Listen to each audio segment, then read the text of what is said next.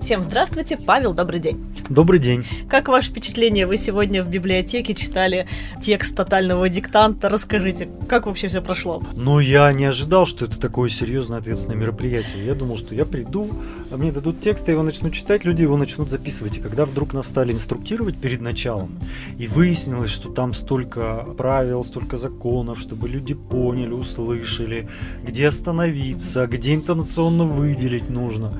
И тут я вспомнил, что когда-то я был артистом, и меня когда-то учили технике речи и всему прочему, и э, что, оказывается, это все надо вспомнить. И самое удивительное, что, честно говоря, вот когда мы читали, мы же по очереди сидели, диктаторы читали, вот Ирина Альфредовна Гьехт, у нее это так как-то хорошо получалось, я думаю, ну ничего себе, она прямо создана для того, чтобы это делать.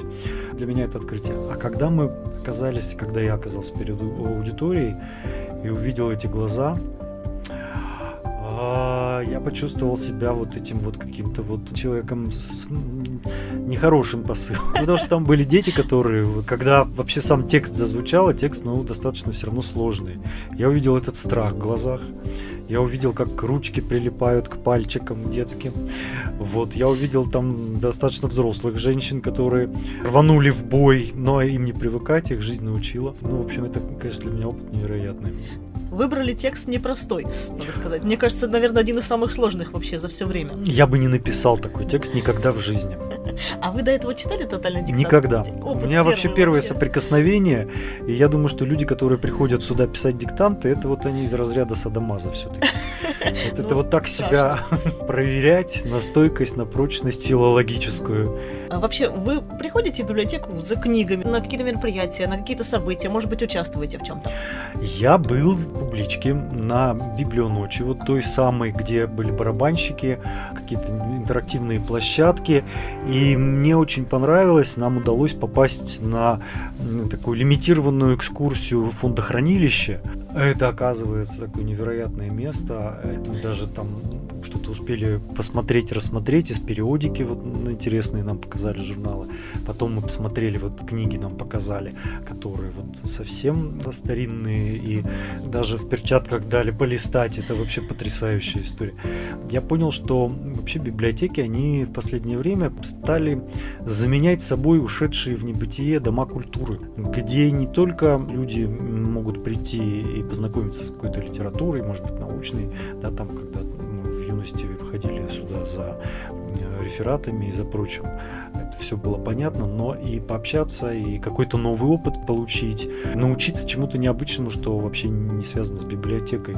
Это так круто, что здесь люди живут вот этой жизнью, новой какой-то.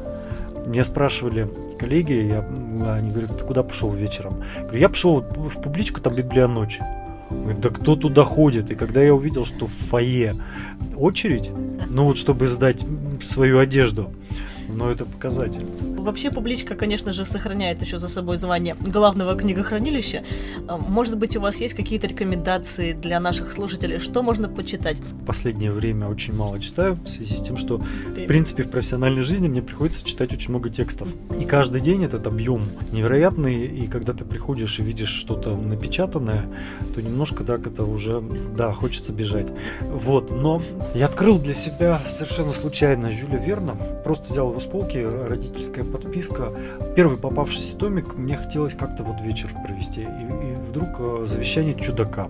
И вот продравшись через все эти дебри английских имен, у них там сразу много героев заходит, сразу большой объем какой-то вот э, сюжетных э, линий с, с первой части.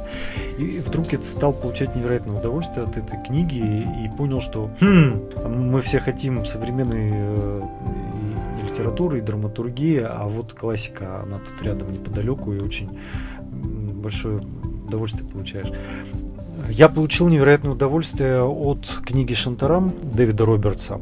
Во-первых, в этой книге, ну, кроме той истории, которая там есть, я вдруг узнал индийский народ. Ну, главный герой, он не индиец, он там э, беглый э, преступник, но я узнал Индию э, такой, какая она есть на самом деле. Там так четко прописаны их характеры, их способ мышления, какая-то, с одной стороны, наивность, а с другой стороны, жестокость этих людей. Вот эти трущобы. Я читал понимал, что да, я там был, я это знаю мне просто довелось попутешествовать по не, так скажем, туристическим маршрутам и посмотреть на мир Индии за границами там Гоа какого-нибудь северного. И, и это очень круто и это очень атмосферная книга. Сейчас сняли сериал, я его еще не смотрел, и боюсь его смотреть, потому что э, когда читаешь книгу, в голове складывается образ. И когда выходят артисты, и они не совпадают с тем, что ты представляешь, это разочарование. Это как с Гарри Поттером. Потому что сначала я его прочел, причем эм, это смешно, кстати, Гарри Поттер, да, но ведь это же хорошая литература, да, это попса. Да, теперь она вот где-то, может быть, нам а, окажется недоступна. Но я, у меня был очень напряженный год, я сидел на вокзале, и там был ларек книжный. И я ждал поезда, чтобы поехать в отпуск. Вышла первая книга Гарри Поттера. Я ее купил. Я точно помню, что когда в начале книги вот, э, к униженному и оскорбленному Гарри приходит за ним вот этот большой здоровяк спасать его и наказывает еще вот эту семью, которая над ним издевалась, у меня прямо слеза из левого глаза выкатилась, и я понял, что это талантливая книга. И дальше я на него потел, и я его прочитал. Так вот, разочарование от киногероев невероятное. Ну, может быть, еще Дэниел Редклифф попал. Но остальных я вообще другими представлял. И я сначала вообще сказал, ребят, слушайте, это комикс. Это не фильм. Сейчас мы уже все к нему привыкли.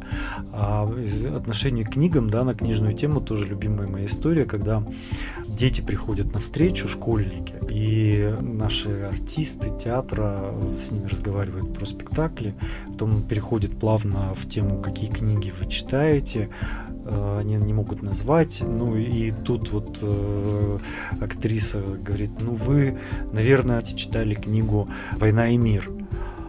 Конечно, читали две серии. И все понятно, что этот мир легче в кинематографе. Конечно, да. Ну, вы бы посоветовали все-таки, если есть книга и фильм, все-таки посмотреть или почитать? Лучше прочитать, потому что когда ты будешь смотреть э, кино, ты увидишь, что от себя придумал режиссер. Из книги всегда исчезают какие-то линии, потому что время кино оно ограниченное, невозможно там все линии протянуть. Режиссер может сделать свой финал он может вообще изменить идею автора так, как он захочет. Поэтому основу все равно знать надо. Вы актер? Вы сейчас продолжаете играть в театр? Нет, я закончил, покончил с этой деятельностью. Но 17 лет на сцене у меня имеются в запасе. Ну, наверное, есть самые любимые роли. Да, у меня их э, немного. Хотя занят в репертуаре был достаточно серьезно, у меня, по-моему, больше 40 ролей в театре. Это театр молодежный, молодежный который театр. сейчас, угу. да. У меня очень любимая была пьеса и спектакль, который назывался «Датская история». «Датская история» — это современная драматургия, ну, уже, конечно, 20 века, на основе «Гадкого утенка». Но только тема там совершенно была такая почти что политическая, с одной стороны, потому что весь этот двор Курино-Утины, это были все наши 15 союзных республик. Там была испанка, которая руководила этим всем, такой культ личности этой курицы-испанки. Но и была тема взаимоотношений мамы и сына. Потому что мама в семье, которой появляется урод, которого не все принимают, которая хочет его защитить, которая пытается научить его кланяться, потому что это нужно и которую на этом дворе гнобят э, и заставляют ее обрезать крылья своему ребенку, чтобы он не летал, не тянул э, вверх эту шею, и ребенок, который становится изгнанником. И потом вдруг все меняется. Испанку пускают на э, суп, и наступает перестройка.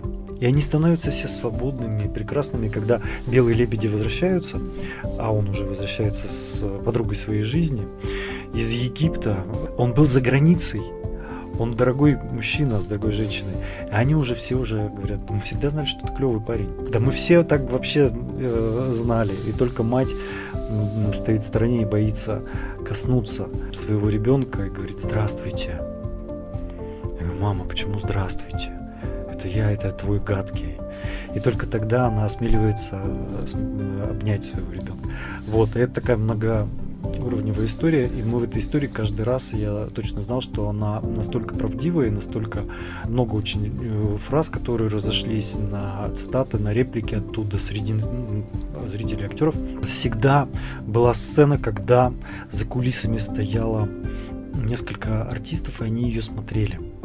Когда было объяснение мое и мамы, когда мать мне говорила, что я тебя прошу, пожалуйста, ну обрежь ты себе крылья, ну поклонись, но будь, ты не такой, как все, почему ты не такой, как все? Я говорю, мама, ну почему? И в какой-то момент она замахивается и говорит, да чтоб ты провалился. Провалился урод. И ребенок исчезает в этот момент она его теряет. Все в зале там ревели, а ревели за кулисами, и это роль, которая для меня была очень знаковой, потому что меня в пионерском детстве тоже судили. А, я тоже был на этом суде, меня судили вообще за какую-то глупость. Я ничего плохого не сделал, не курил там в сторонке. Какая-то там вот внутри семейная разборка такая была внутри коллектива, я ее проживал. У меня была потрясающая э, возможность сыграть в «Отцах и детях», и это был Бородин, Алексей Бородин, главный режиссер российского молодежного академического театра. Это тот самый, который находится вот площадь в Москве. Большой театр, малый и российский академический молодежный. И он приехал и дал возможность сыграть Аркадия. Это была такая очень тонкая история, тонко настроенная, на полутонах, когда люди, как у Чехова, пьют чай, а в это время рушатся судьбы. И это прямо очень красивая история была. Был маскарад, мне доверили сыграть Арбенина. Мне еще было всего лишь 30 лет. Уже ну, такая роль достаточно жесткая, возрастная. Все равно Арбенин за 40. И последний мой перед уходом такой премьерный спектакль. А самая легендарная тема который меня все помнят, ну, зрители, по крайней мере, которые любят э, именно этот театр, это бременские музыканты. Мюзикл э, легкий, смешной, Трубадур. В Трубадуре я проскакал 2001, по-моему, год премьера. Я последний раз на сцену вышел два года назад. Вот. Когда закрывался, да, наверное, спектакль? Спектакль закрылся чуть позже. Вот, я просто сказал, ребят, кого мы обманываем? Трубадур не может быть пенсионером. Ну, уже давай, давайте кого-то молодого берите, потому что ну, все равно Трубадур и принцесса, они должны быть молоды. За это время у моих принцесс по два ребенка родилось. Такая история, которую все очень любят, э, песни любимые с детства. Тоже на ностальгии. Да, ну жалко, что он закрылся все-таки. Все должно уходить вовремя. Да? Ну нельзя тянуть вот это вот. Мы уже смеялись, что в какой-то момент нас, видимо, на колясках будут вывозить э, на сцену, потому что сами ходить мы уже не сможем. Там уже от старости декорации разваливались, и уже ну, это было неприлично. Вам надо было снять продолжение. Да, а, уже. 20 лет спустя как раз. Как вы мушкетеры также. Павел, спасибо вам большое. Мы будем ждать вас на мероприятиях. У нас много раз разных проходит событий, поэтому следите за афишей, может быть, придете к нам как спикер, ну и как гость. Спасибо вам большое. Спасибо вам.